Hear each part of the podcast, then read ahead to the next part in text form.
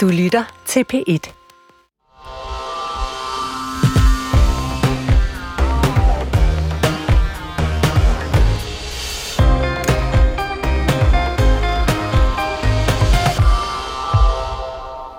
Og en del af løsningen på det her, tror vi, er et, et konkret lønløft i den offentlige sektor. Det gælder blandt andet social- og sundhedsassistenter og hjælpere, det gælder sygeplejersker, det gælder pædagoger, og det gælder kriminalforsorgen.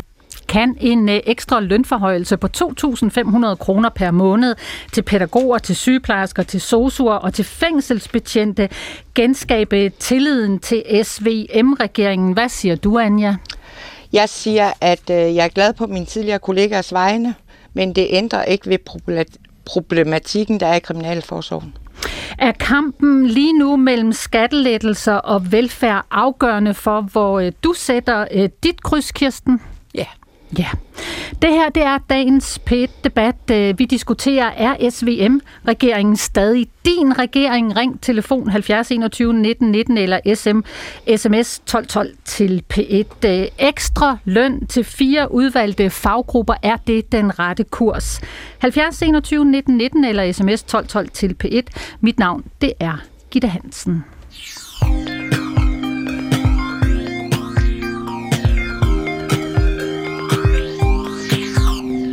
Kirsten, goddag. Goddag. Gunvar Lødt, øh, formand for LFS, Landsforbundet for Socialpædagoger.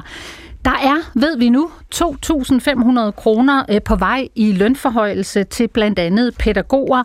Et lønløfte fra regeringen her fra weekenden. Er du og I tilfredse med det? Nej. Hvorfor ikke? Altså, jeg kan jo ikke tale for alle medlemmers vegne, men jeg kan sige, at som, øh, som fagforening er vi ikke tilfredse. Det her svarer i det første år til en lønstigning på godt 400 kroner før skat. Mm. Men altså, I har jo ligesom så mange andre faggrupper, sygeplejersker, øh, pædagoger osv., råbt på lige præcis mere i løn. Nu får I det. Hvorfor er I stadigvæk utilfredse? Altså man kan sige, det er ekstraordinært, at man har valgt fra Christiansborg side at afsætte midler. Det har man i mange år diskuteret, om ikke det er en brud med den danske model. Det har vi aldrig ment, fordi på det offentlige område, der er det sådan set Christiansborg og kommunerne og regionerne, der er arbejdsgiver, så det er dem, der skal finde pengene. Mm. Så det er ekstraordinært, at man har sat penge af, men det her, det forslår som en skrædder et vist sted. Så øh, det er ikke øh, de 2.500 kroner, I er utilfredse med, det er, at I vil bare have endnu mere? Sådan kan man godt sige det, ja. Sådan kan man godt sige det, ja. Øh, Christian Rabia Madsen, hej. Hej. Øh, socialdemokrat, politisk ordfører med øh, derhjemme fra. De her øh, 2.500 kroner i lønforhøjelse til fire udvalgte faggrupper, altså pædagoger, sygeplejersker, sosuer og fængselsbetjente. Hvorfor lige de fire? Jamen, vi har sagt, at den lønstigning, som vi lægger op til, skal være med til at løse de udfordringer, vi har med rekruttering og fastholdelse. Vi kan ikke have et godt velfærdssamfund i fremtiden, hvis ikke vi er i stand til at tiltrække dygtige medarbejdere. Og det er særligt på de her områder, vi har nogle udfordringer. Så skal vi have flere til at arbejde mere, øh, flere til at tage del i, i vagtplanlægningen og løfte nogle af de opgaver, der ligger der, hvor mange andre hmm. holder fri eller, eller sover. Mm.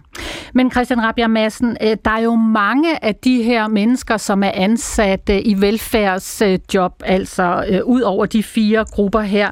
Altså, kan I sådan på den måde rangordne velfærdspersonalet, som I gør med det her forslag?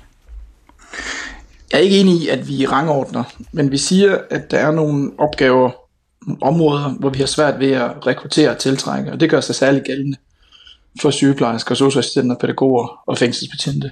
Så er der nogen, der arbejder mere på skæve tidspunkter, og så er der også nogen, der løfter en opgave, øh, som vil blive større i fremtiden, nemlig de grupper, der har meget at gøre med de flere ældre og børn, som vi bliver i fremtiden. Det er selvfølgelig i sig selv positivt, men hvis det skal kombineres med, at vi styrker vores velfærdssamfund, så skal vi også kunne tiltrække og fastholde øh, nogle medarbejdere på de områder, som løfter særligt i den forbindelse. Kirsten Gunvar hvad er egentlig problemet? Problemet med den her pulje penge er, at der er lagt nogle præmisser ind, og en af præmisserne er, at I kan få det her marginale lønløft mod til gengæld besparelser på administration. Og samtidig med, at man gør det, så har man ude i kommunerne lige nu er i gang med at lægge budgetter med millionbesparelser. Så det, man i virkeligheden siger, det er, I kan få en lille smule, men vi forringer stadigvæk jeres arbejdsvilkår. Og det er ikke længere interessant at arbejde i den offentlige sektor, som jo primært består af kvindedominerede fag.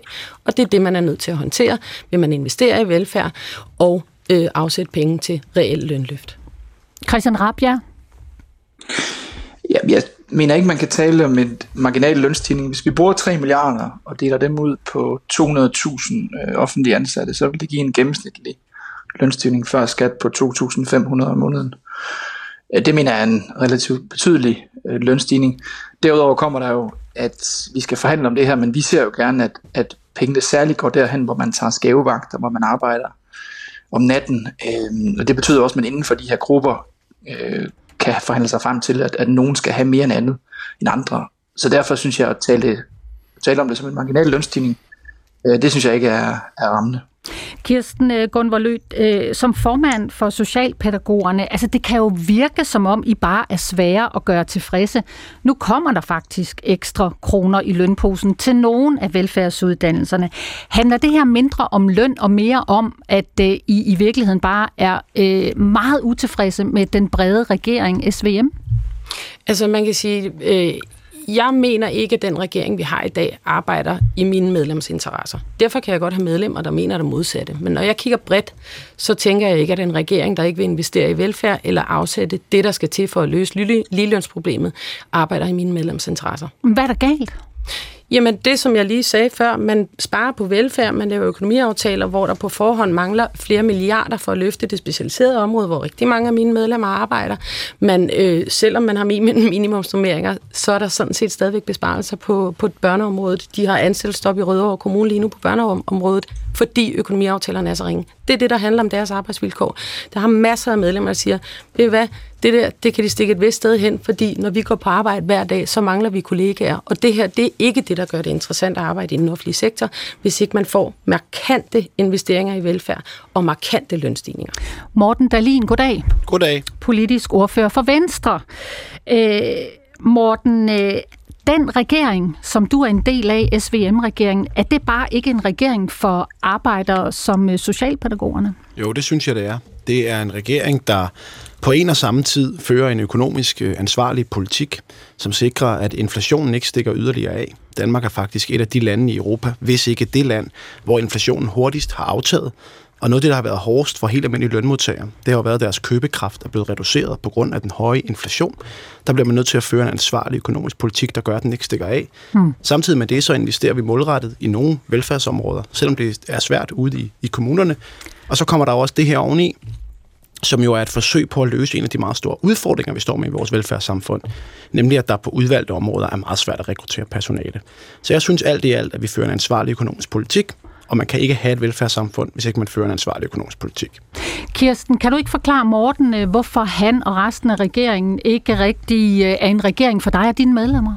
Jo, så man kan sige lige præcis det her spørgsmål, for eksempel om lønspiral. Altså det her med, hvis vi giver folk mere i løn, så øh, stikker inflationen af. Det har den internationale valutafond faktisk afvist, altså myten om lønspiraler. Man siger, det er noget med, hvor man kanaliserer pengene hen, og for mig at se, så er det ikke en regering for mine medlemmer, når man ikke vil investere i velfærd, men tværtimod lave økonomiaftaler, hvor man reelt skal spare både på regioner og kommuner, og man vil afsætte, hvad jeg mener er krummer til udvalgte grupper. Det kommer til at skabe splid mellem de kvindedominerede fag. Er, er det krummer? Er det de der 2.500 øh, kroner ekstra i lønposen om måneden? Er det, du kalder krummer? Ja, i 2030 er det 2.500. Det er ikke i dag eller i morgen. Det her, det er seks år, hvor folk skal vente på at mærke en lønstigning på 2.500 kroner.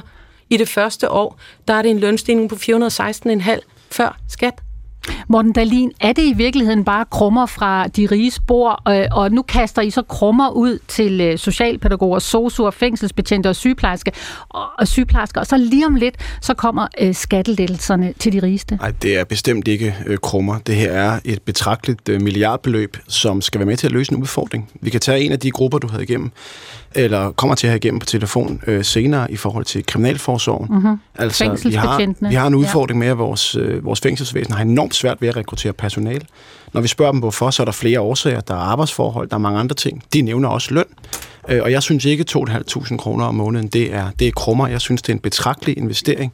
Både de medarbejdere, der er, men også i at få løst et samfundsproblem. Vi bliver flere og flere ældre. Det er jo sådan set godt. Vi lever længere. Vi bliver flere og flere børn. Jeg er selv lige blevet far. Det er skønt at sætte øh, børn til verden. Det er en velsignelse. Tillykke ikke, med ikke så meget, når de ikke sover om mm. natten, men det kan vi tage en diskussion om på et andet tidspunkt. Øh, og der skal jo være nogle mennesker til at passe på dem. Og derfor siger vi nu, at vi går ind og målrettet forsøger at gøre rekrutteringsprocessen ude i yderste led lettere ved også mm. at komme med de her penge. Det synes jeg er ansvarligt. Nu øh, nævner du, Morten Dalin, selv fængselsbetjentene, så lad os bare hoppe en tur til Aalborg og dig, Anja Nielsen. Goddag. Ja. Goddag. Tidligere fængselsbetjent og med fra øh, Danmarks Radio Studie i Aalborg. Anja, 2.500 kroner ekstra i løn per måned. Kan det få dig til at vende tilbage til dit gamle job som fængselsbetjent? Absolut ikke, som i slet ikke. Hvorfor?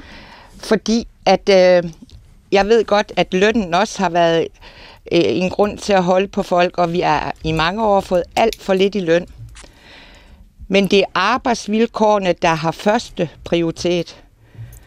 Vil I selv sjæle jeres sjæl, sjæl for 2500? Det tror jeg ikke, der er ret mange, der vil. Altså, hvad mener du med at sælge sin sjæl for 2500? Vi, går, vi gik ind til det arbejde for at ville gøre noget for andre mennesker. Mm. Er det ikke det, vi hele tiden snakker om? Vi vil gerne gøre en forskel for andre mennesker. Og det kan, det kan man ikke som fængselsbetjent øh, med... Det kan man ikke med de arbejdsforhold, der er lige nu. Heller ikke selvom man får mere i løn, Anja? Nej.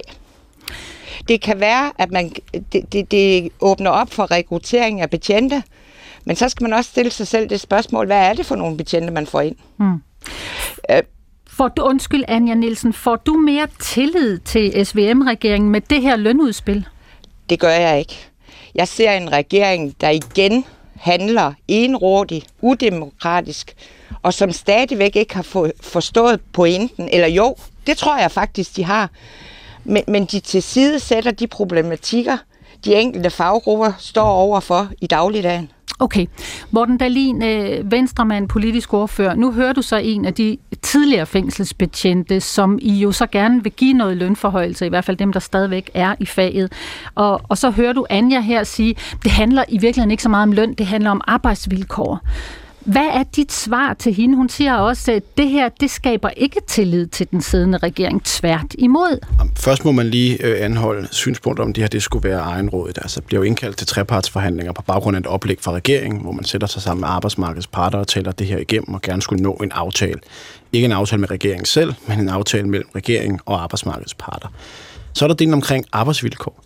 Jeg er sådan set enig i, at i vores kriminalforsorg har vi haft rigtig mange dygtige ansatte, der i alt for lang tid er gået og arbejdet under nogle forhold, som ikke er i orden. Og det skal vi også have kigget på. Men jeg bliver også nødt til at anholde synspunktet om, at løn ikke betyder noget. Og jeg, jeg troede det var lidt omvendt, hvis jeg skulle diskutere med en fra, fra Fængselsforbundet, der også ville sige, at løn også betyder noget. Altså, mm. løn betyder noget. Hvor meget du får hjem øh, til husholdning hver eneste måned, og du kan øh, købe tøj for, du kan tanke din bil for, du kan betale dit boliglån af for. Det betyder noget for mange mennesker. Og skal vi jo rekruttere folk ind i nogle af de her fag, uanset om det er sygeplejerske, om det er fængselsbetjent, om det er pædagog, mm. øh, eller for den sags skyld social- og sundhedsarbejder, øh, jamen så betyder det naturligvis også noget, hvad man får hjem i lønposen hver måned. Og derfor mener jeg ikke, det er enten eller. Jeg mener, okay. det er både og. Det betyder det noget, men det er ikke det, der er hovedproblemet. Og hovedproblemet er, bare lige for at gentage det igen, Anja Nielsen, så alle har forstået det, og måske også øh, kan det give Morten Dalin en større forståelse for dit ståsted. Det er arbejdsvilkårene, øh, fængselsbetjentene arbejder under, rammerne de arbejder under, det er vilkårene for de indsatte i landets fængsler. Fordi uanset om regeringen vil anerkende det eller ej, så er det her altså mennesker, vi har siddende herinde. Mm. Men, men må jeg ikke sige, altså jeg, jeg hører ikke mig selv sige, at arbejdsvilkårene for folk i kriminalforsorgen ikke har en betydning. Altså det har de, øh, og det har indsættelsen for de indsatte også. Undskyld, synes du ikke, det var vigtigere? Jamen, jeg, jeg, jeg, at få rettet op på den sejlende skude der? Men jeg synes ikke, det er enten eller. Og der ligger jo også en flereaftale for Kriminalforsorgen, som tager fat i nogle af de her ting, som skal gå ind og forbedre arbejdsforholdene for vores, øh, for vores fængselsbetjente. Og for mig handler det selvfølgelig om de ansatte, men det handler også om den generelle retspolitik i vores samfund. At hvis vi gerne vil kunne føre en retspolitik, som er retfærdig, som øh, yder offrene retfærdighed, når de bliver udsat for en forbrydelse, så mm. skal der også være nogle fængsler, vi kan sætte banditterne i. Anja, det kan jo også lyde som om, at øh, du og andre bare er utilfredse for en sikkerheds skyld. Altså her kommer der jo faktisk en regering øh, med en pose penge, som jo er noget af det, der også er blevet råbt på af faggrupper, som, øh, som din egen tidligere. Ja. Øh, sygeplejerskerne har gjort det, pædagogerne har gjort det, fængselsbetjentene har gjort det, og nu er der faktisk lønforhøjelser øh, til fire udvalgte grupper, i hvert fald fald på løfteplan. Så øh, man kunne også spørge, hvad med lidt taknemmelighed? Øh, det, det, jeg er meget taknemmelig for hver en krone, øh, der går til, til øh, fængselspersonale og de andre tre faggrupper. Men hvad med alle de andre? Hmm. Okay. Øh, Christian Rabjerg Madsen, øh, politisk ordfører Socialdemokraterne. Øh, du er stadigvæk med os øh, på en linje. Christian Rabjerg, havde du også forventet øh, noget mere ros fra en faggruppe som øh, fængselsbetjentene? Det ved jeg ikke. Altså, det er måske ikke det vigtigste. Altså, det vigtigste er, at vi, vi tager fat nu øh, for at løfte lønnen, så vi kan rekruttere. Jeg tror, der er en sammenhæng med vores evne til at rekruttere dygtige medarbejdere øh, nok medarbejdere, og så øh, arbejdsmiljøet. Og så mm. har vi jo i øvrigt, som Morten også var inde på, en række initiativer derudover, som skal løfte øh, arbejdsmiljø. Og så er det, synes jeg egentlig også, det er vigtigt at sige, at under den overskrift, vi skal forhandle under, står der sådan set både løn og arbejdsmiljø. Så hvis parterne har nogle specifikke ting, man ønsker at diskutere på arbejdsmiljø i forbindelse med, at vi fordeler de her midler, øh, så tager vi selvfølgelig drøftelsen om det. Men jeg tror, altså rekruttering og tilpas mange medarbejdere øh, sådan så dem, der er, ikke skal løbe så hurtigt, sådan så dem, der er, har nogle flere at fordele de skæve vagter imellem. Mm. Okay. Det tror jeg har en, en indflydelse også på arbejdsmiljø.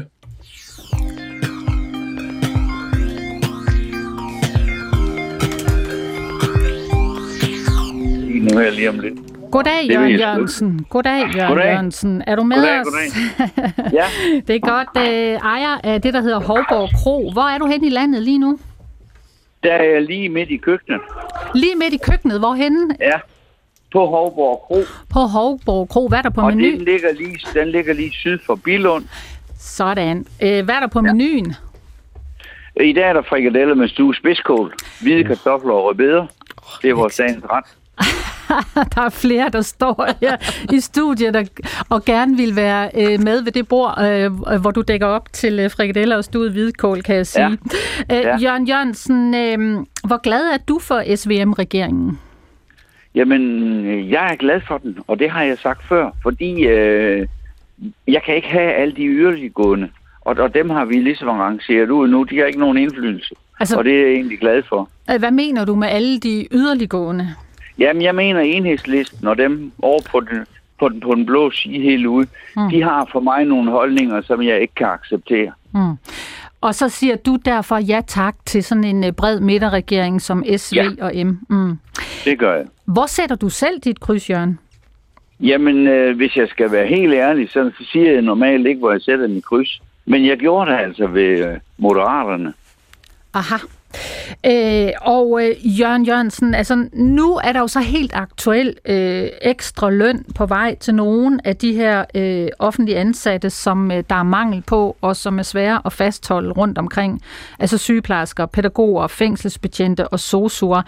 Øh, er det en ansvarlig politisk øh, plan, tænker du? Ah, det ved jeg ikke lige, hvad jeg skal sige til. Det, det, det er lidt svært for mig, fordi Øh, det kan jo godt være, at øh, de har behov for at få noget mere i, i løn. Øh, det, skal, det skal jeg ikke kunne sige. Jeg ved ikke, hvad de, hvad de øh, hvad deres, øh, for det er deres grundløn, vi snakker om, for de får mm. så mange tillæg, har jeg da hørt noget om. Nå, det har du alligevel. Ja. Øh, Jørgen, hvis vi så kigger bredt på det arbejde, SVM-regeringen har gjort indtil nu, er der så noget, hvor du tænker, det er rette vej? Jeg kan ikke sige nogle konkrete ting, Nej. Jeg kan ikke sige nogle kon- konkrete ting, men jeg vil sige, at øh, jeg synes, der er kommet rigtig godt gang i det hele. Og når jeg siger det, så er det selvfølgelig ud fra vores egen mm. øh, virksomhed, jeg vurderer det. Mm. Så er der jo det der dilemma mellem skattelettelser på den ene side og velfærd øh, på den anden side. Hvad er vigtigst for dig, Jørgen? Jamen, jeg ved ikke, hvad jeg skal sige med skattelettelser, fordi jeg er, er så gammel, så jeg har sagt, at jeg vil ikke have flere penge, jeg går her, jeg vil ikke, for, for jeg vil ikke betale mere i skat. Så det må jo være velfærden, jeg er stræber efter. Øh, Jørgen Jørgensen, tilbage til øh, frikadellerne og spidskålen. Tak for at sparke ind her i dagens PIT-debat. Det var bare så lidt. I kan må have en rigtig god dag. Og i lige måde, Jørgen, tak, på, øh, på Hårborg Kro, der er lidt øh, syd for øh, Billund. Øh, ja. Sidder du med en mening, en holdning og brænder, så ring 70 21 19 19 eller sms øh, 12 12 til P1. Der er et øh, par sms'er her. Regeringen er for svag til at løse problemet i det offentlige. Den har mere travlt med at fedte for de rige og erhvervslivet. Venlig hilsen, Simon Larsen Bordingborg. Morten Dalin har fingeren i vejret. Hvad er svaret? Ja, det, det er jeg ikke enig i. Altså, jeg synes, det er væsentligt at styrke rekruttering i den offentlige sektor, som vi gør her. Men jeg synes også, det er væsentligt, at vi har et velfungerende øh, erhvervsliv. Fordi hvis vi ikke har nogen virksomheder, der skaber vækst, så bliver der ikke skabt noget velstand. Har vi ikke noget velstand, så kan man heller ikke have et, øh, et velfærdssamfund. Og der, derfor mener jeg, at et velfungerende velfærdssamfund og et stærkt erhvervsliv går, går hånd i hånd. Og derfor kommer vi også til enten senere på året eller i starten af næste år, at fremlægge en ret ambitiøs iværksætterstrategi mm. for, hvordan vi kan få flere til at starte deres egen virksomhed i Danmark, få flere til at blive en succes og få flere til at blive Danmark. Og det er altså en forudsætning for, at vi har velfærd, at vi også har stærke virksomheder. Kirsten Gunvor Lødt, du markeret? Jamen det er, fordi jeg er dybt uenig. Jeg har det sådan her, og det øh, mener vi i LFS, at øh, en forudsætning for, at erhvervslivet kan fungere, det så vi under corona, det er, at der er en stærk offentlig sektor. Erhvervslivet fungerer ikke, hvis ikke der er dagtilbud, sundhedsvæsen og alt det andet, der skal til. Øh, så jeg, jeg, jeg er træt af den der myte om, at det er erhvervslivet, der betaler skat og finansierer den offentlige sektor. Det er den offentlige sektor, der sikrer, at erhvervslivet kan fungere. Men erhvervslivet betaler skat. Altså, Men det gør de offentlige ansatte også, Morten. Selvfølgelig gør de det det, men hvis jeg må tage en enkelt virksomhed. Hvis du tog Novo Nordisk ud af det danske nationale regnskab, så var der minusvækst i Danmark. Og derfor synes jeg, det er en falsk modsætning, når man forsøger at sige, at man hvad der blev sagt, læfler for erhvervslivet ved at sikre, at der også er gode vilkår for vores virksomheder. Hvis der ikke er nogen, der står op om morgenen, får gode idéer, tænker nyt, tænker ud af boksen, laver nye virksomheder, bliver kæmpe store succeser, så sakker Danmark bagud. Og derfor mener jeg, at det er forkert, når der bliver sagt, man læfler for erhvervslivet. Det er en forudsætning for at kunne levere god velfærd, at der også er stærke virksomheder. Siger Morten Dalin, politisk ordfører fra Venstre. Så øh, skal jeg sige goddag til dig, Signe Færk. Goddag. Hej. Æ, forkvinde i Dansk Socialrådgiverforening. Velkommen til PET Debat. Tak skal du have. Øhm, du siger til mig, Signe, tidligere i dag, at øh, det er godt nok med lønforhøjelse til de der fire grupper. Øh, pædagoger, sosuer, fængselsbetjente og sygeplejersker. Men du siger også, at socialrådgiverne skulle også have stået på den der liste. Det skulle vi da. Og øhm, vi går jo med til de her trepartsforhandlinger, eller ind i forløbet omkring det med en klar forventning om, at både vores løn og vores arbejdsvilkår kommer på bordet, fordi vi er om nogen en, en faggruppe, som er vitale for det danske velfærdssamfund. Det er os, der binder det sociale sikkerhedsnet sammen, og det er et sikkerhedsnet, som vi jo alle sammen kan få brug for.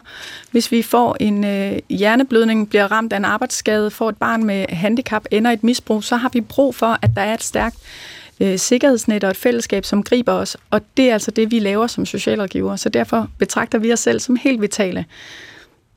Christian Rabia Madsen, øh, hvorfor står socialrådgiverne ikke på den der liste over dem, der skal have lønforhøjelser? Jamen, jeg er enig med socialpædagogerne i, at de løfter en fuldstændig afgørende opgave. Det var socialrådgiverne i den her omgang. Ja, Kirsten er fra socialpædagogerne, mm. og Sine er fra socialrådgiverne. Og det var socialrådgiverne, jeg prøvede at svare. Sagde jeg det andet? Ja, det gør ikke noget. Det er rettet nu. Vi holder det imod dig. Færk, hun er forkvinde for socialrådgiverne, men hun er sådan set Nej, enig med som, Kirsten som, fra øh, socialpædagogerne. Som, som det lige blev listet her, så er det klart, at socialrådgiverne, men det gælder jo også socialpædagogerne, øh, begge er grupper, der løfter en afgørende opgave. Det er der Hvorfor står de så ikke mange, på den der, der liste, Christian Rabia? Jamen, der skal vi tilbage til noget af det første, jeg sagde.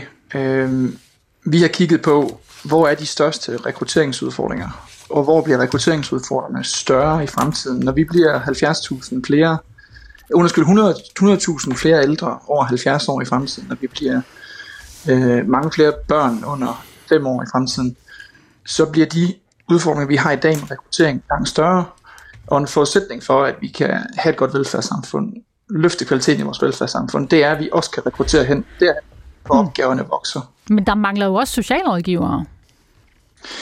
Ja, altså jeg påstår ikke, at vi med øh, den her pakke løser alle problemer i verden. Det gør vi selvfølgelig ikke. Men vi har primært fokus på at løfte der, hvor rekrutteringsudfordringerne er størst. Og der, hvor man arbejder meget på skæve øh, tidspunkter, sådan så vi kan få nogle flere til at tage del i den opgave, der er at løfte med at arbejde på skæve tidspunkter. For ellers så bliver den opgave løftet af for få. Signe Færk, er det bare sådan, at I, i Socialrådgiverforeningen er lidt misundelige over, at der er nogle andre, der får, før I gør? Jeg under totalt de øh, faggrupper, som står på den her liste, et lønløft. Det er nogle af vores gode kollegaer, som vi tit arbejder sammen med. Men jeg vil også sige, at vi står med en alvorlig situation, også inden for vores fag, hvor en tredjedel af alle vores nyuddannede cirka overvejer at forlade faget, når de kommer ud i praksis, hvor hver fjerde, der arbejder med udsatte børn og voksne, øh, skifter job hver eneste år, fordi de ikke holder arbejdsvilkårene ud. Det handler om løn, og det handler om arbejdsvilkår. Og jeg tror, der er mange rundt omkring, der undrer sig over, hvordan er vi endt her? I en situation, hvor vi hele tiden hører, vi har rigtig mange penge. Hvordan er vi så endt med så voldsom en rekrutteringskrise i det offentlige? Men det er overhovedet ikke underligt, fordi år efter år efter år, der har politikerne nedprioriteret velfærdssamfundet og nedprioriteret den offentlige sektor. Og det betyder, at vi i dag, selvom der er tilført flere penge, har mindre tid per borger som offentlig ansat. Det vil sige, at vi løber stærkere, og derfor er det jo ikke underligt, at vi begynder at se socialrådgivere, pædagoger, sygeplejersker, der søger væk fra fagene. Mm. At de unge ikke vælger velfærdsuddannelserne. Vi er en af de uddannelser, socialrådgiverne, som har oplevet det største fald. Det er jo ikke underligt. Det er jo konsekvensen af en systematisk underprioritering af vores velfærdssamfund, som bliver nødt til at stoppe.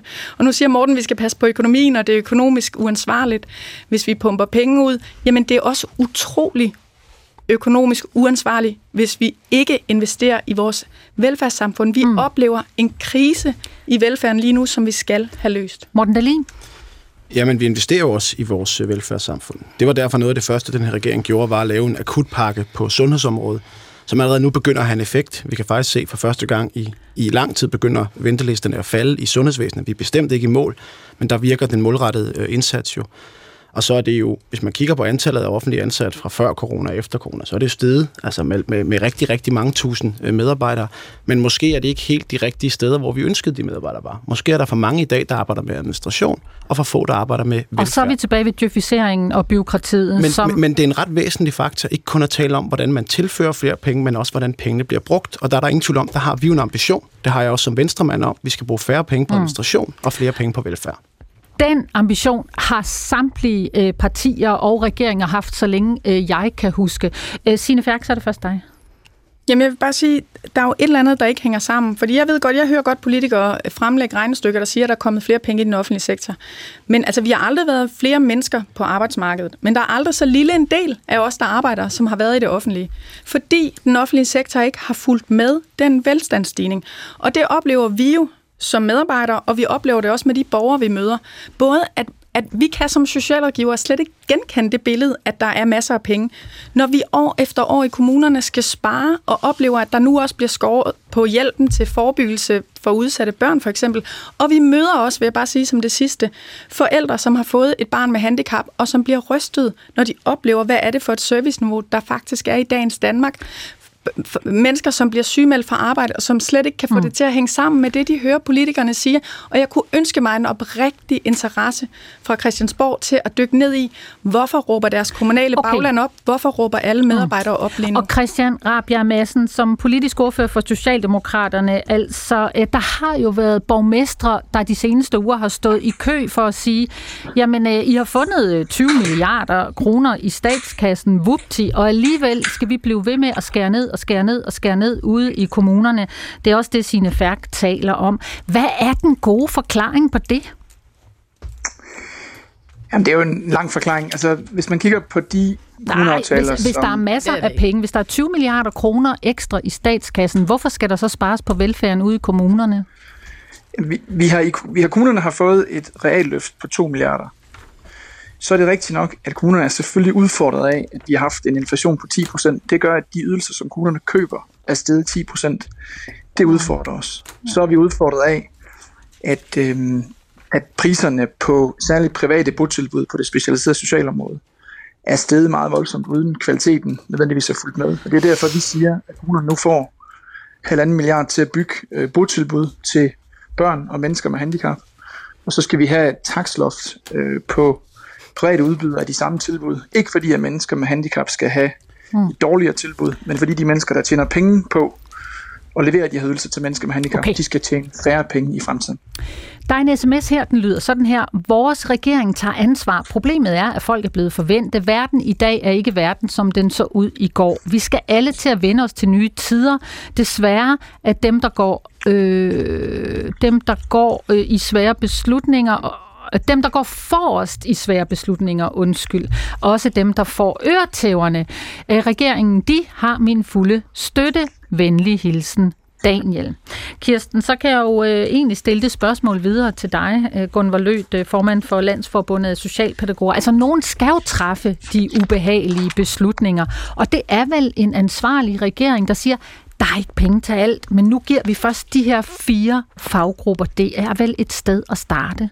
Problemet er, at det bliver gjort til et spørgsmål om ansvarlighed, og det er det ikke. Det er et spørgsmål om en politisk uenighed. Undskyld. Velfærden er siden 2015 underfinansieret med 23 milliarder. Kommunerne er ikke kompenseret for udgifter til inflation, det specialiserede område og Ukraine-indsatsen. Når Morten han siger, øh, erhvervslivet det er en forudsætning for, at vi kan løse de problemer, vi har i Danmark, mm-hmm. og vi er afhængige af, at folk står op og går på arbejde. Så er jeg bare nødt til at sige, på at forestille en situation, hvor de offentlige ansatte holdt op med at stå op og gå på arbejde, så tror jeg, at erhvervslivet vil være rimelig langt ude på planken. Det altså, hvad får dig til at sige det? Altså, forestil dig, at uh, I holdt op med at stå op og gå på arbejde. Fordi jeg er træt af, når vi diskuterer det her med, hvad er en forudsætning for hvad? Den offentlige sektor er en forudsætning for erhvervslivet. Og hver gang man siger det, så er svaret, nej, det er omvendt, fordi hvis erhvervslivet holder op med at stå op og gå på arbejde, så kan vi ikke løse de problemer, vi har. Og der er bare nødt til at sige, det samme gør sig gældende for den offentlige sektor. Man kan ikke sige på den måde, at erhvervslivet er... Og, jeg, og det er altid de offentlige ansatte, der skal være taknemmelige, lige så snart der kommer en smule. Men det er jo derfor, vi gør noget nu. Det er jo derfor, vi har identificeret nogle områder i vores velfærdssamfund, hvor vi har svært ved at rekruttere medarbejdere. På pædagogområdet, på kriminalforsorgens område, på øh, pædagogområdet og for dem, der er, er sociouddannet. Øh, og siger, her bliver vi nødt til at sætte ind, hvis vi skal være bedre til at rekruttere i fremtiden.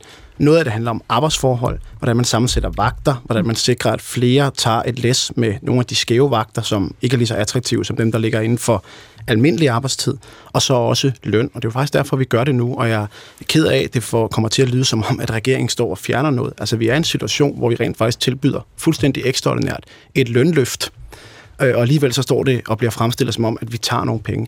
Jeg er ikke enig i den udlægning. Vi gør noget nu for at mm. løse rekruttering. Her er løn, og her er det her helt ekstraordinære skridt, vi tager nu. Det er et skridt i den rigtige øh, retning, og det er sådan set stolt af, at vi har den solide økonomi, så vi kan gøre det. Signe Færk, som forkvinde i Dansk Socialrådgiverforening, altså hvorfor ikke bare glæde sig over, at der faktisk er nogen, der får, og så er der andre, der må vente lidt, i stedet for at smøre alt smøret tyndt ud, og så er der ingen, der mærker et løft? Jamen for det første vil jeg sige, at jeg stod og viftede med fingeren, fordi jeg vil faktisk gerne imødekomme Morten. Jeg vil gerne rose regeringen. Jeg synes, det er rigtig godt, at man sætter handling bag ordene på det her lønløft til offentlig sektor. Det er tiltrængt, og det synes jeg er rigtig positivt.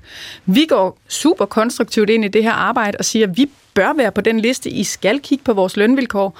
Men I kan også kigge på vores arbejdsvilkår, som i den, gang, øh, den, gang, i den grad øh, brænder på lige nu. Men jeg vil bare sige, når Morten siger, nu gør vi noget ved lønløft, det, det er så rigtigt. Jeg tror bare, at det, vi som socialrådgivere sidder tilbage med, det er en følelse af, at der er noget helt grundlæggende galt i den måde, vi finansierer den offentlige sektor. Og, og, og det er jo det, der gør, at vi ser en massiv stigning i behov ude i den offentlige sektor, i velfærden både flere børn, flere ældre, men også flere, som har komplicerede behov.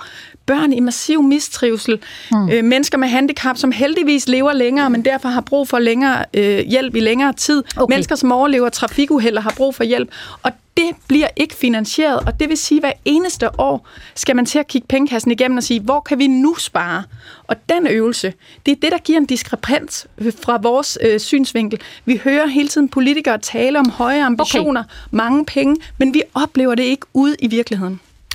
Der er øh, en vrimmel af sms'er, øh, der kommer ind her til øh, P1-debat, og øh, I får lige nogle stykker af dem. Øh, den der diskussion om, hvorvidt det er virksomhederne, der er forudsætning for vores velfærd, eller omvendt, det er absurd. Det er jo et både og. Det er jo lige vigtige dele af en uadskillelig dualisme. Det handler jo udelukkende om at afbalancere forholdet mellem de to enheder, og balancen er helt skæv, som det er nu. Der er for mange akademikere uden reel erhvervserfaring. Venlig hilsen, Anne Svendsen. Og så er der en mere her. Øh, hvis offentlige ansatte skal have mere i løn fra staten, så skal privatansatte så have mere i folkepension. Offentlige ansatte har jo meget bedre pensionsordninger, men det taler vi aldrig om.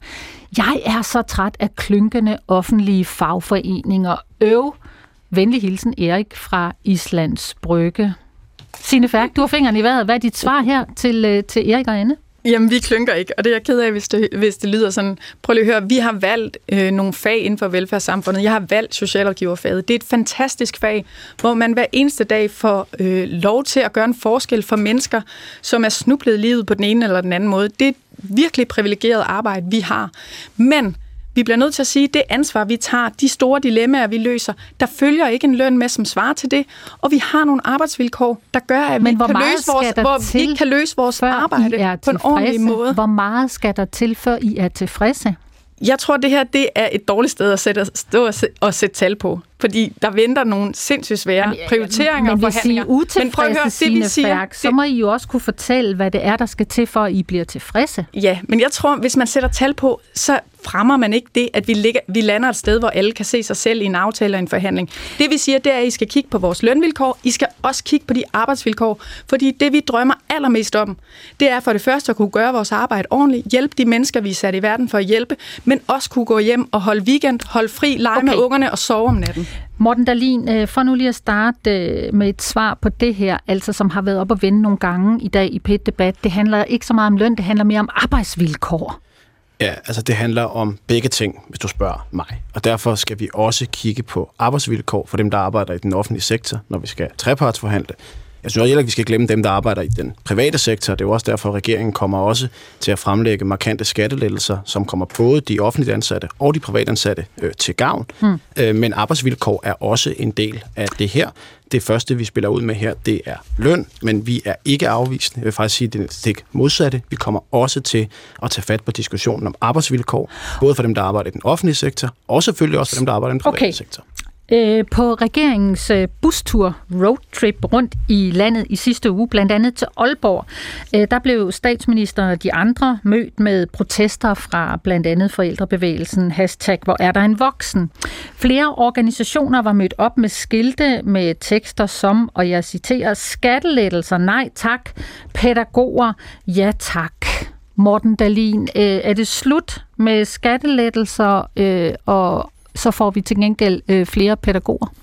Altså, jeg synes, det er væsentligt også at sænke skatten, så hårdarbejdende danskere, uanset hvor de arbejder, kan beholde nogle flere af deres egen penge selv. Og det skyldes jo blandt andet også, at vi står på ryggen af en inflation, som jo har udhulet rigtig mange øh, lønmodtagere og selvstændiges øh, købekraft. Altså mm. man får mindre for pengene nede i brusen og i Bilka, og derfor er det her jo også en måde at sikre, at folk kan få lov at beholde eller opbevare, hvad hedder det, opbygge lidt af den købekraft, man har mistet under inflationen. Okay. Og derudover, så står vi jo også med en udfordring generelt, om at vi gerne vil have folk til at tage en ekstra øh, tørn på arbejdsmarkedet, og noget af det, vi ved virker, det er økonomi, og derfor skal vi selvfølgelig også have de her skattelettelser igen. Mm. Anja Nielsen, øh, lige en tur tilbage til dig øh, i studiet i Aalborg, et tidligere fængselsbetjent. Anja, øh, i den her diskussion om øh, skattelettelser eller velfærd, altså øh, flere penge i borgernes egne lommer, øh, øh, eller mere øh, velfærd, flere pædagoger, sosuer osv., altså... Øh, hvor, øh, hvilken side hælder du til? Skattelettelser eller velfærd? Velfærd. Og det der med at give folk øh, skattelettelser, og dermed lidt flere af deres egne penge øh, i lommen, kunne det ikke få flere til at blive på jobbet øh, nogle flere timer om ugen, der hvor vi mangler hænder? Jamen, det har en betydning. Det vil jeg slet ikke afvise, at det har.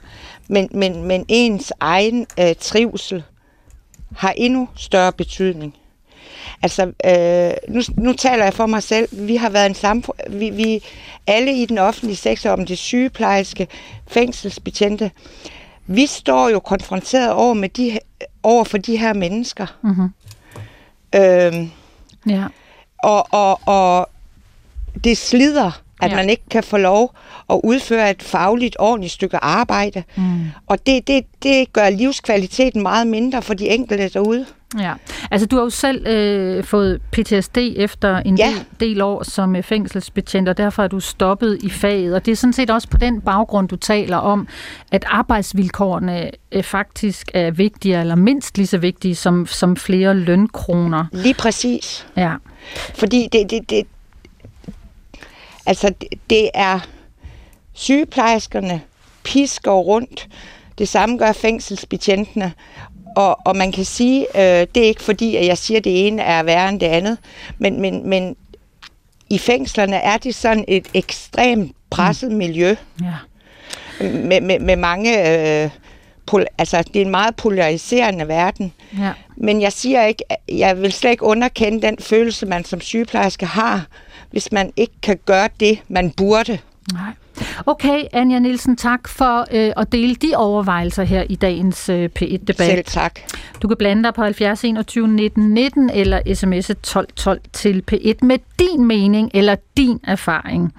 Øh, Christian Rabia Madsen, øh, socialdemokrat, politisk ordfører. Øh, der i Aalborg, da øh, turbussen var ude, der var der jo som sagt flere organisationer ude med forskellige skilte. Der var det skilt, jeg har nævnt, skattelettelser, nej tak, pædagoger, ja tak. Så var der et andet skilt, og jeg citerer, der stod, I skider på de svage. Og så var der endnu et skilt, jeg citerer igen, du sagde, jeg er børnenes statsminister. Hvem er du nu? Christian Rabia Madsen, øh, hvis vi lige tager de der skilte bagfra, hvem er I socialdemokrater nu? Jamen, vi er fortsat et parti, som er til for at styrke økonomien hos almindelige mennesker, som går på arbejde, som investerer i vores velfærdssamfund. Og en af de største udfordringer, vi har i vores velfærdssamfund, det handler om, at der ikke er personale nok. Mm. Jeg er helt enig med det, som Anja siger i forhold til arbejdsmiljøet. Øh, Det er også derfor, vi i, øh, i, i, øh, i aftalen om kriminalforsorgen sætter ind med mere supervision, psykologhjælp, øh, fokus på mere Ja. faglighed og mere selvbestemmelse. Men vi kommer ikke til at løse udfordringerne med arbejdsmiljø, mm. hvis ikke vi er i stand til at levere flere kollegaer. Og det er derfor, at vi sætter ind nu både med lønløft, men også med en skattelettelse til Ja. dem, som tjener mindst. Ja, der har du faktisk svaret på det, på det tredje skilt, nemlig skattelettelser eller flere pædagoger. Hvad vejer mest i den socialdemokratiske røde bog? Jamen, det er klart, kigger man på regeringens økonomiske prioriteter, så investerer vi jo langt, langt flere penge i vores øh, velfærdssamfund, end vi gør i skattelettelser. Men vi forsøger at finde en balance, hvor vi også med skattepolitik understøtter, mm. at vi i fremtiden har flere pædagoger, øh, sygeplejersker og fængselsbetjente, Og så tager, som har jeg, lyst til at arbejde fuldtid. så tager jeg lige øh, det sidste skilt, som jeg citerer fra. Øh, I skider på de svage. Altså, hvad er svaret til den påstand? For det første, hvis man er i en meget svær situation, så forstår jeg godt, at man kan være frustreret, og derfor er det også helt fint at have den slags ytringer, men vi, vi gør sådan set alt, hvad vi kan for at sikre, at vi har et offentligt velfærdssamfund i fremtiden, som er stærkt og finmasket, og som hjælper øh, særligt dem, der har det svært. Den, den største garant for, at, at alle mennesker, uanset om man er rig eller fattig, øh, får gode chancer og får nogle gode liv, det er, at vi har et godt velfærdssamfund. Okay. Derfor er det også en hovedprioritet. Signe Færk, du har markeret flere gange. Jamen jeg vil bare sige, personalemangel og rekrutteringsproblemer, det hænger jo sammen med, hvad det er for nogle arbejdsvilkår, man bliver budt. Så det er den vej rundt, Klar. man skal forstå det. Hvis vi vil tiltrække flere til den offentlige sektor, så skal vi tilbyde mennesker nogle arbejdsvilkår, som vi kan holde til. Og lige nu har over halvdelen af landets kommuners medudvalg, det er sådan et udvalg, der repræsenterer mm-hmm. alle medarbejdere, Yep. råbt op i det, de kalder et nødråb. Yes. Fordi de oplever, at vi er skåret så langt ned. Borgmestre fra hele spektret politisk set råber op og siger, stop. Det bliver politikerne på Christiansborg nødt til at forstå, og det rammer lige præcis de svage, som ikke har råd til at købe tillægsydelser, og som er dybt afhængige af vores offentlige velfærd. Og det bliver de nødt til at forholde sig til. Ikke bare i 3 milliarder til et lønløft eller små lappeløsninger til kommunerne, men den grundlæggende finansiering af vores fælles velfærdssamfund. Siger du, Signe Færk, som er forkvinde for Dansk Socialrådgiverforening. Og Morten Dahlin, du står og vifter med fingeren venstre politisk ordfører. Hvad er dit svar? Det er, at vi også bliver nødt til at kigge på, hvad det er for nogle offentlige ansatte, vi har brug for. Fordi vi har set desværre under skiftende regeringer med alle øh, farver, du kan tænke på, at antallet af medarbejdere, der kun arbejder med administration, er steget. Det er et problem, ikke fordi de medarbejdere er dumme eller dogne eller laver noget, der ikke i deres egen hverdag giver værdi, men fordi hvis vi skal investere i vores velfærdssamfund, så bliver vi nødt til at kigge på ikke bare antallet af offentligt ansat, men også hvad de offentligt ansat laver. Det er der rigtig mange, der har sagt tidligere. Nu kommer vi rent faktisk til at gøre noget ved det. Men Morten, må jeg bare sige, administration i kommunerne, det bliver opgjort på en sindssygt mærkelig måde. Jeg har arbejdet som 10 år som socialrådgiver med de allermest udsatte børn og familier, og jeg, tæl, jeg talte som administration, da jeg var derude. Så når vi, når vi siger, at vi skal skære på administration, så skal man virkelig tænke sig om, fordi lige nu er man i gang med at skære på borgernær velfærd, fordi blandt andet socialrådgiver af en underlig mærkelig grund tæller med som administration, og det er virkelig problematisk. Jeg, jeg forstår det godt, men jeg, jeg, jeg tænker ikke, man kan have mødt mange mennesker, der enten har arbejdet eller været i kontakt med den offentlige sektor, der ikke vil være enige om, at der er for meget byråkrati, der er for mange tossede regler, og derfor går der også alt for mange medarbejdertimer, og dermed alt for mange skattekroner til noget arbejde, der desværre ikke skaber den værdi, vi gerne vil have. Helt, helt enig. Læg mere beslutningskompetence ud hos den enkelte frontmedarbejder, så kan vi komme det der til livs. Men det, I gør nu, hvor I bare skærer 700 millioner på kommunerne, det kommer til blandt andet at ramme okay. socialrådgiverne, og dermed de allermest udsatte. Kirsten, du har 15 sekunder. Lige nu der er det sådan, at administrationen det er udråbt til det store dyr i åbenbaringen, altså byråkrati, og det er en løgn. Sådan, det blev øh, et punktum for første del af dagens PIT-debat. Øh, du kan hænge på, blande dig, gør endelig det 70 21 19 19 eller sms 12 12 til P1. Nu får du tre minutters friske nyheder. De kommer her fra Radiovisen.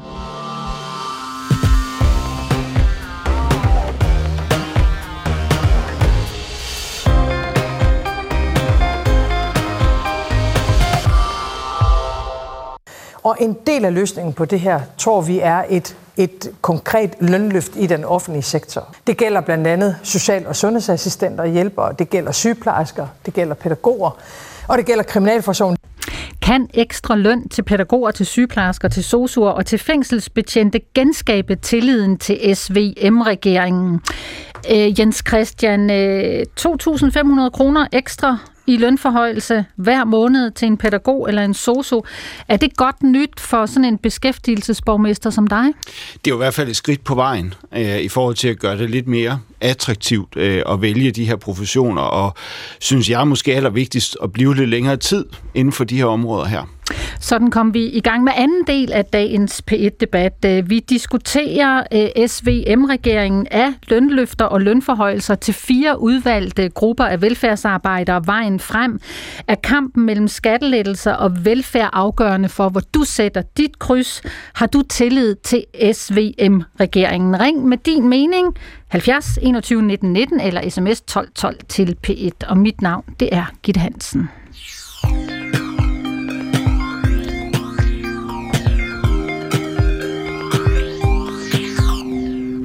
Heino Kegel, goddag. Goddag. Goddag, formand for Politiforbundet, og med os øh, fra Politigården i Horsens, hvor du er til noget møde i dag. Det er korrekt. Yes, øh, Heino, øh, sådan øh, en lønforhøjelse på 2.500 kroner mere om måneden øh, til sygeplejersker, til pædagoger, til sosuer og til fængselsbetjente, men altså ikke til politibetjente. Giver det mening for dig? Nej, det gør det ikke, øh, men jeg vil øh, være hurtig til at sige, at det, det har de øh, fortjent fuldt ud. Jeg vil bare sige, at det har alle offentlige ansatte fortjent øh, at få noget mere i lønningsposen. Vi har alle sammen øh, et, øh, et meget, meget anstrengt øh, arbejdsmiljø. Øh, og så synes jeg jo, at, at jeg synes, det er forkert, at regeringen går ud og, og, og gør, som de gør ved at sætte navn på, øh, også endda beløb inden forhandlingerne er gået i gang øh, det er jo ikke med til at, ligesom at gøre de her forhandlinger nemmere. Øh, særdeles ikke for dem, som slet ikke er i udsigt til at kunne, øh, kunne komme i, i nærheden af de her lønmidler. Hvad er problemet egentlig? Altså her er der en hjælpende hånd på vej til nogle af de faggrupper, som har råbt på mere i løn i lang tid. Jamen, problemet er jo, at øh, der er, det er rigtigt, at der er nogen, der har råbt op, øh, men øh, det er jo hele øh, velfærdssektoren, som lider med både rekruttering og fastholdelsesudfordringer. Øh, hvis vi kigger ind i øh, statsministerens udvikling her i weekenden, så kan man jo, jeg kan i hvert fald vinge af hos alle de parametre, som man har lagt til grund for, at øh, nogle af de andre skal, skal være en del af lønløftet både det, at man arbejder med mennesker, man arbejder uden for normal åbningstid, at man arbejder med vanskelige områder, det kan jeg godt vinge af. Og så kan jeg lige vinge af, at vi også har fastholdt og rekrutteringsudfordringer. Mm-hmm. Og jeg tror, at hvis man bredt det her ud, så vil det være nøjagtigt det samme, med, hvis man spurgte alle de andre faglige organisationer, der har med, med velfærd at gøre, så er det nøjagtigt de samme udfordringer, man står med. Mm. Så du vil gerne smøre øh, de her milliarder tyndt ud over hele pladen af offentlige ansatte. Skal det forstås sådan? Nej, ja, det er ikke det, øh, jeg siger, øh, at, at man skal smøre det ud. Øh, det burde man måske, hvis det var, at man ikke, hvis man ville have, at alle fik andel i det. Og det synes jeg faktisk, at det, det var det var det mest betimelige. Men selvfølgelig kan man ikke det, fordi så batter 3 milliarder ikke noget det, jeg synes, det er, det er det, der er ærgerligt, det er, at man fra politisk hold igennem rigtig mange år ikke har investeret i den i, uh, i velfærdsområdet. Mm. Og nu står man så med nogle gevaldige udfordringer uh, rigtig mange steder, og så smider man lige 3 milliarder ind på bordet, som man så kan slås om som vilddyr, og det bryder jeg mig ikke om. Øh, og nu siger du selv slås om som vilde dyr. Altså nu har vi haft besøg af socialpædagogerne, vi har hørt fra en tidligere fængselsbetjent, vi har haft besøg af socialrådgiverne i dag, og nu taler du, Heino Kegel, øh, på vegne af politiforbundet. Det lyder næsten som om, at øh, regeringen er lykkes med at spille alle jer faggrupper ud mod hinanden, så I nu slås som vilde dyr om de der lønløfter. Er det sådan, det hænger sammen? Jamen altså, det, det er jo det, man, man får ud af det, når man, øh, fordi man ikke investerer ret i, øh, i velfærdsområdet, og så at øh, man på bagkant øh, af det her øh, finder nogle, ja, det er jo små penge egentlig, når vi nu snakker om det, og så man forhånd diskuterer den til, øh, til tre eller fire forskellige øh, personalegrupper, og så sætter beløb på. Det er der kun med til at, at, at, at lave endnu mere splid hos alle de andre, som ikke skal have noget. Mm. Christian Rabia Madsen, Socialdemokrat, politisk ordfører. Er I i gang med øh, ligesom at skabe splid, misundelse og starte sådan øh, en vild kamp øh, blandt vilde dyr? Altså alle de her faggrupper i velfærdsstaten om, hvem der skal have og hvem der ikke skal have? Nej, altså hovedsagen er jo, og som Heino siger, at hvis vi vil give et lønløft, som kan mærkes, så bliver vi nødt til at foretage nogle prioriteringer. Og der er det klart, der har fagbevægelsen også et ansvar nu, når vi sætter os til bordet øh, til de her trepartsforhandlinger, når vi skal finde en god løsning. Øh, og det vi gerne vil, det er at sikre, at vi kan rekruttere velfærdsmedarbejdere i fremtiden. Mm. Særligt dem, der arbejder på skæve tidspunkter, og særligt dem, der skal løfte den opgave, det er, når vi bliver flere børn og, og flere ældre. Og så er det også øh, en fejl, synes jeg, at få det til at lyde som om, at det eneste, vi gør i vores velfærdssamfund, det er at give et lønløft. Vi gik selvfølgelig i Socialdemokratiet til valg på et lønløft, fordi vi synes, det er det rigtige. Ja. Men vi skal også investere i vores velfærdssamfund.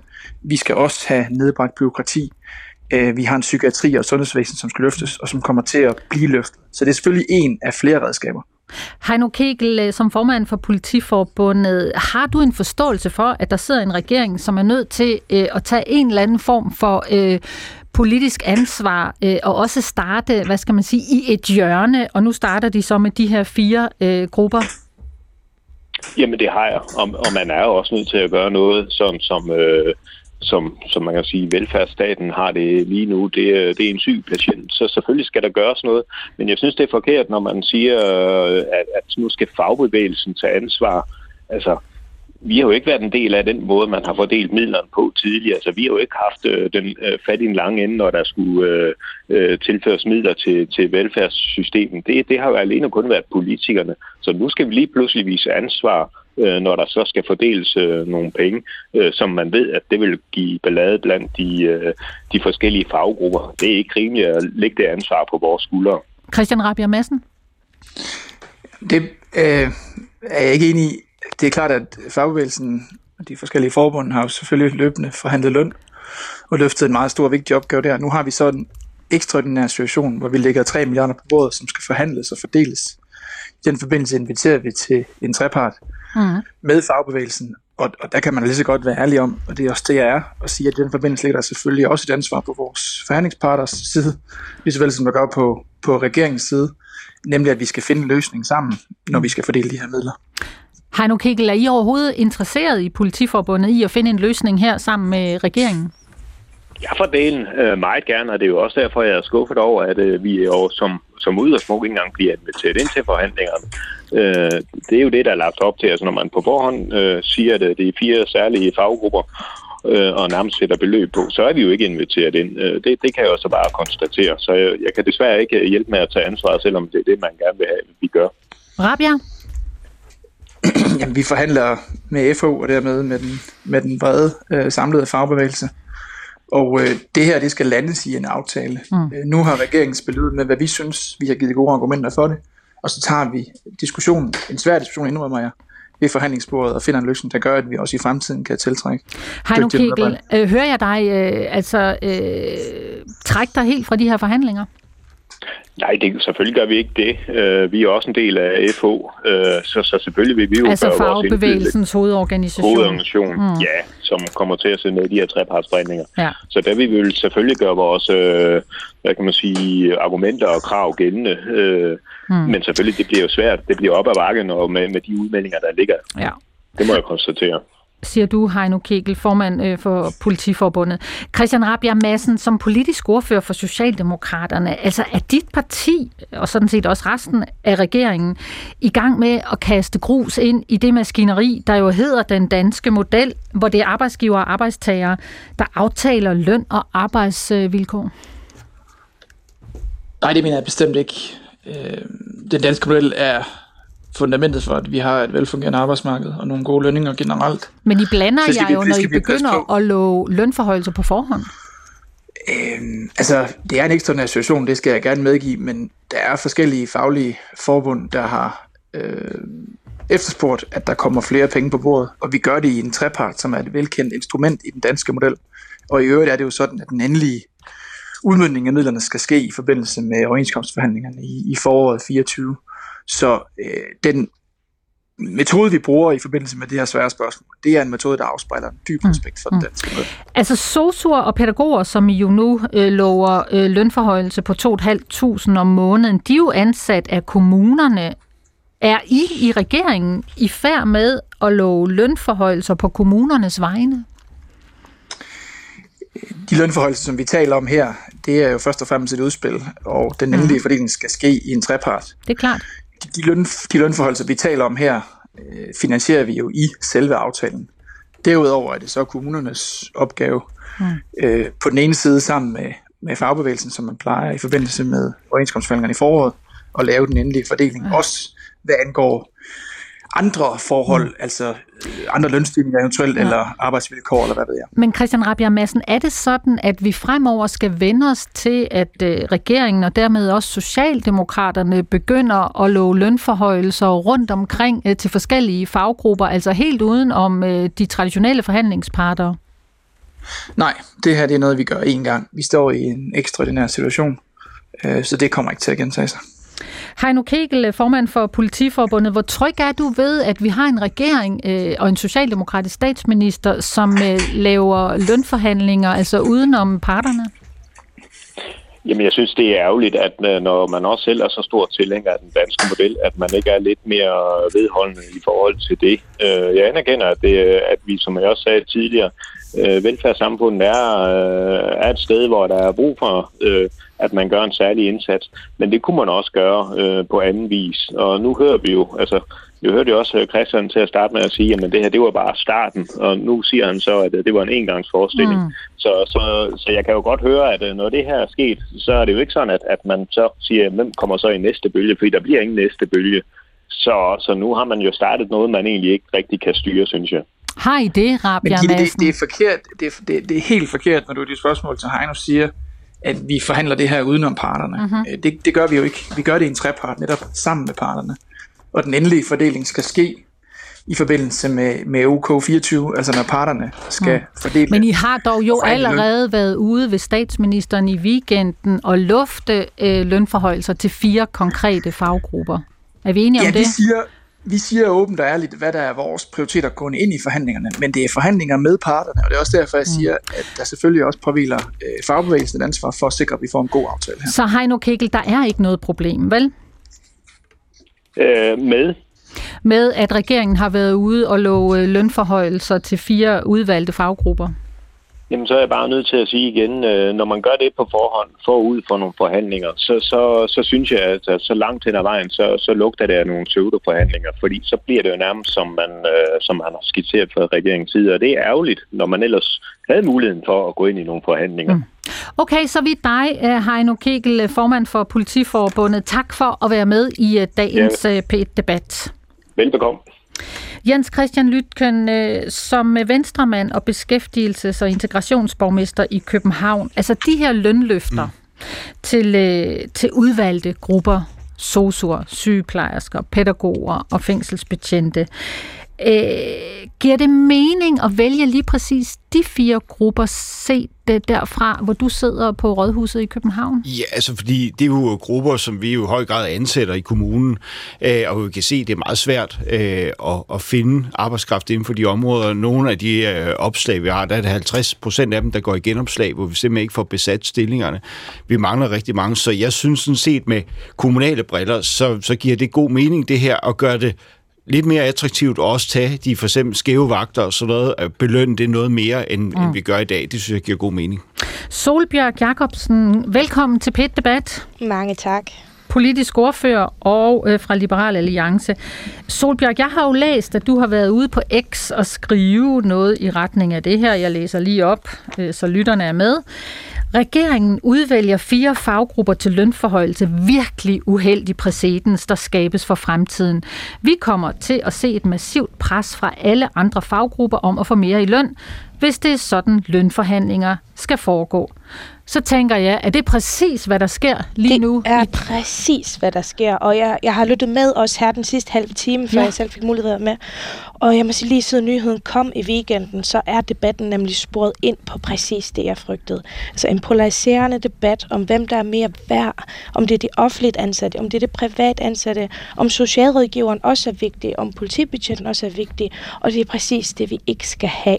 Jeg er fuldstændig uforstående for, at regeringen vælger at sige, at det, det her fire, det skal have noget ekstra, fordi det står i en ekstraordinær situation. Det er ikke noget særligt ved, at man lige pludselig mangler arbejdskraft. Lige nu er manglen på arbejdskraft rigtig stor. Mm. Og det er jo rigtig mange af de samme udfordringer, man ser rigtig mange andre steder. Mm. Så jeg sy- og jeg kan heller ikke forstå, hvordan Socialdemokratiet og, og resten af regeringen kan stå og blæse her med munden og sige, at det her ikke er et indgreb i den danske model, fordi det, jeg, jeg kan simpelthen ikke forstå, hvordan de ikke kan mene, at det er det. Mm. Hvordan mener du, det er det da?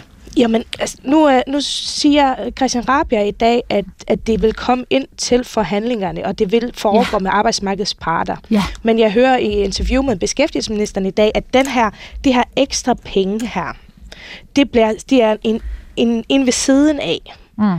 Og det, det vil sige, det er sådan en ekstra pose penge, og det er ja. til de her fire grupper. Og ved at gøre det, og nu bliver det måske lidt teknisk, men det synes jeg faktisk, det skal være, for at vi kan få alle fakta på bordene. Okay. Det er, at så tager, du, uh, så, så tager du penge uden for reguleringsordningen. Og reguleringsordningen, det er den her generelle aftale for alle offentlige ansatte. Yep. Og den sikrer nemlig, at der er en parallel udvikling i den uh, øh, i, i lønnen i det offentlige.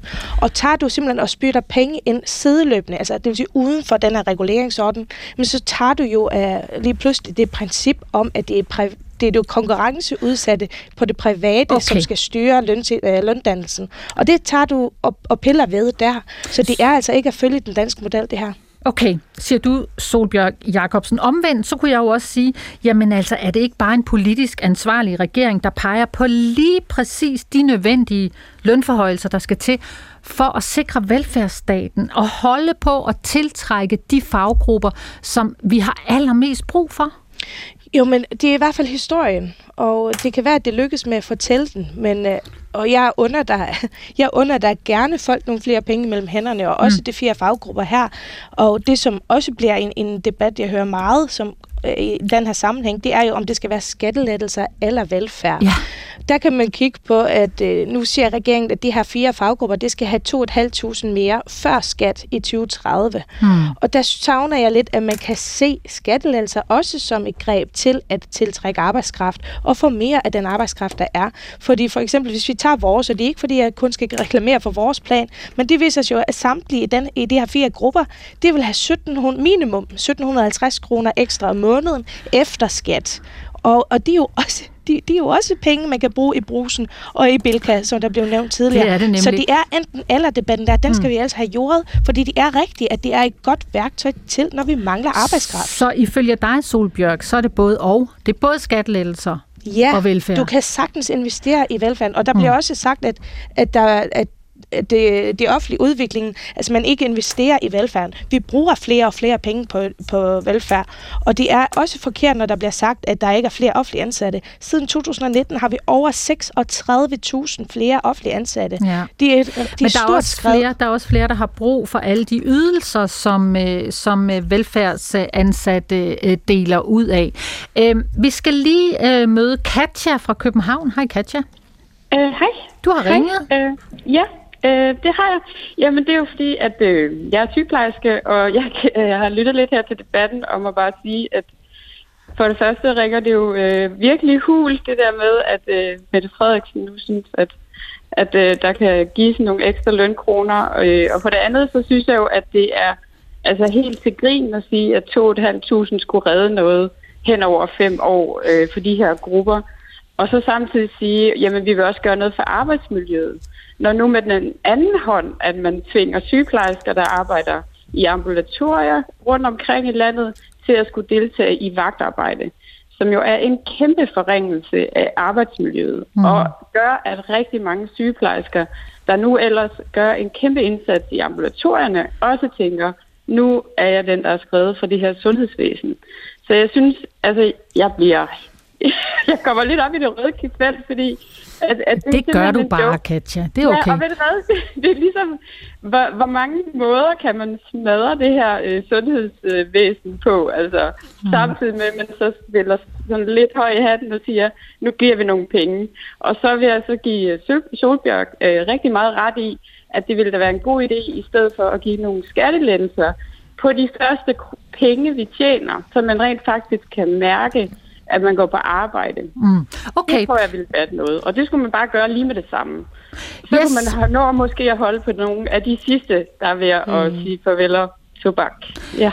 Der er flere, der øh, har et svar til dig, Katja. Bliv hængende. Ja. Først er det Jens Christian Lytken, øh, Venstreborgmester fra København. Jamen, altså, ja. vi, vi er jo flere partier i den her regering, netop skattelettelser. Det er jo noget af det, der betyder noget for Venstre. Øh, nu ser Jens Christian glad ud, når han siger det, kan jeg sige. Jamen, det er også, vi har lige været med til at sætte skatten ned i København, så hver gang jeg kan nævne det, øh, så, så bliver jeg glad. Men det, ja det er jo også væsentligt i det her, at det er jo ikke udelukkende et spørgsmål om at sætte lønnen op, og især belønne dem, der tager ekstra vagter og de her forskellige ting her. Det er jo også et spørgsmål om at sætte skatten ned, så det bedre kan betale sig at arbejde for alle, ja. og sådan at der er flere, der vil yde en ekstra indsats, fordi mm. det er jo ikke kun i den offentlige sektor, mangler arbejdskraft. Det er jo også ude i, mm. i den private.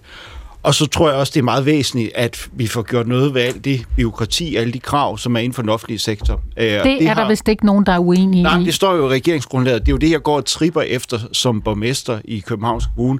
Det er jo, at vi kan springe noget af alt det lovgivning i luften, som gør, at folk ikke kan udfolde deres faglighed. Så øh, Christian Rabia Madsen, har du som socialdemokrat og politisk ordfører et svar til Katja her? Ja, Katja, Katja efterlyser, at vi sætter skatten ned på den først tjente krone, og det er jo lige præcis det, der står i regeringsgrundlaget, og det vi har aftalt. Vi bruger 5 milliarder på skattelettelser, og de 4,3 milliarder bliver brugt til at hæve beskæftigelsesfradraget. Mm. Så vi gør lige præcis det, som Kajta efterlyser. Og så tror jeg også, at vi er nødt til at have en, en drøftelse om, hvad der skal til for at drive et sundhedsvæsen, som fungerer. Og det er jo blandt andet, at der også er sygeplejersker, der arbejder på skæve tidspunkter. Og det mm. vi kan se, det er, at det er en lille gruppe af sygeplejersker, mm. som tager klart det største mm. læs i vagtdelen. Katja, det bliver nødt til at brede ud ja. over, nogle, over nogle flere. Kan du ikke forklare, ja, Christian Rabia Madsen, ja. hvad problemet er, set derfra, hvor ja. du sidder? Jo, men altså det er jo, at øh, dem, der stadigvæk nu er sygeplejersker og har fundet øh, nogle gode stillinger, også her i ambulatorierne, hvor man ikke har vagter, de er der jo kun stadigvæk, fordi de ikke har vagter. Så det, der sker nu, det er bare, at de tænker, så, så kan jeg ikke det mere, og så, så forsvinder de også. Det er det ene, og det andet er, at det er super utrygt, hvis du for eksempel er i et psykiatrisk ambulatorie til daglig, hvor du har nogle patienter, der er stabile, men du så i weekenden skal op i et lukket afsnit, hvor der mm. er, du har brug for rigtig meget rutine. Altså det der ja. med bare at flytte på folk. Altså man kan jo heller ikke bare, øh, hvis I tænker på jeres eget liv, og så forestiller jer, at I ved, at der mangler personale, i en anden bygning, og så, når jeg så blev lige flyttet derover hver tredje weekend ja. eller sjette weekend. Det er altså, utrygt det, og ubehageligt. Det er utrygt, og, og, det hjælper det, til at sige op. og hjælper det så ikke, Katja, hvis de får 2.500 ekstra i lønningsposen om måneden? Hen over de næste fem år, nej, det kan slet ikke. Altså, det er... Ej, det, det batter altså ikke noget. Det, der skal, der, jeg vil sige, man skal da hellere give en ordentlig slat penge til dem, der står i de vagter, okay. så man kan fastholde dem. Så det andet der, det er, altså, det er totalt øh, selvmål. Øh, Solbjørg det er lige præcis det, vi. Nella vil gerne, ja. gerne vil. Og nu er der mange, der vil på. Først er det Solbjørg Jacobsen, LA. Jamen, jeg synes, der kommer nogle øh, meget, meget fornuftige ting fra, fra sygeplejersken i studiet derovre. Katja det må jeg der, sige. mm. Uh, når der bliver sagt, at der bliver investeret 5 milliarder i skattelettelser, det bliver jo solgt som om, at vi alle sammen kommer til at mærke det så godt. Altså, I forhold til at, at give en ordentlig skattelettelse til alle, altså gør det første 7.000 skattefri, det vil hjælpe alle i arbejde, ikke kun dem, der tjener meget. Det koster jo 42 milliarder at gøre. Det er bare lige for at sætte et perspektiv på, at det der 5 milliarder i skattelettelser, det er altså ikke så ambitiøst, som det bliver gjort til.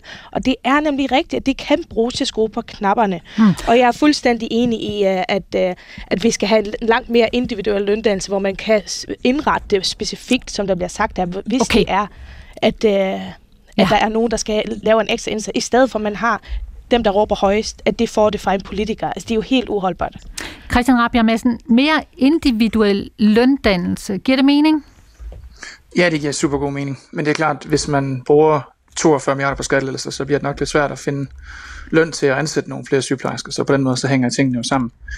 Øh, vi skal føre en ansvarlig, balanceret politik, hvor vi Yes. både giver noget mere løn, og vi skal særligt målrette dem, som tager vagter, præcis som Katja også sagde, sådan så de får en større andel i det her lønløft, så vi kan fastholde dem. Det er helt afgørende.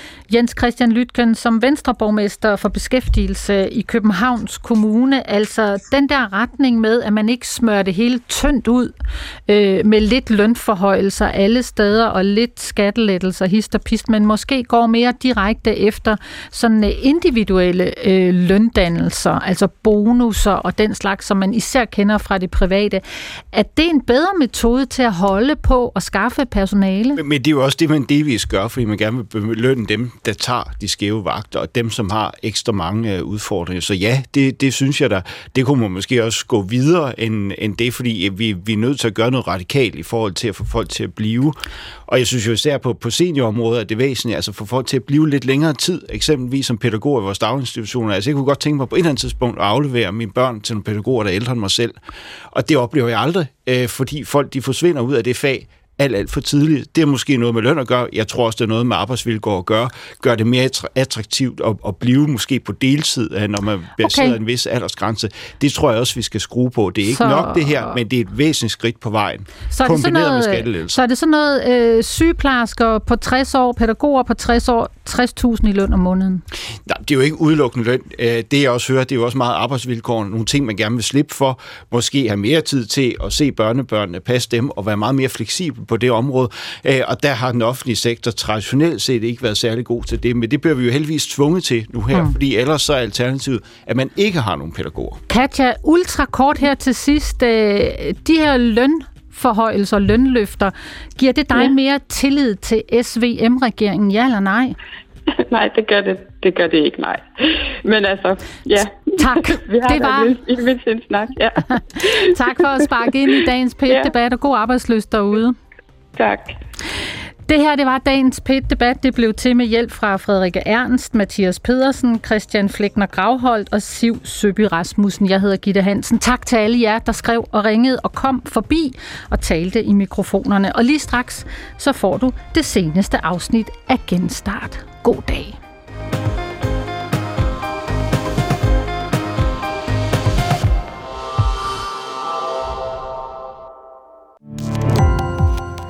Gå på opdagelse i alle DR's podcast og radioprogrammer. I appen DR Lyd.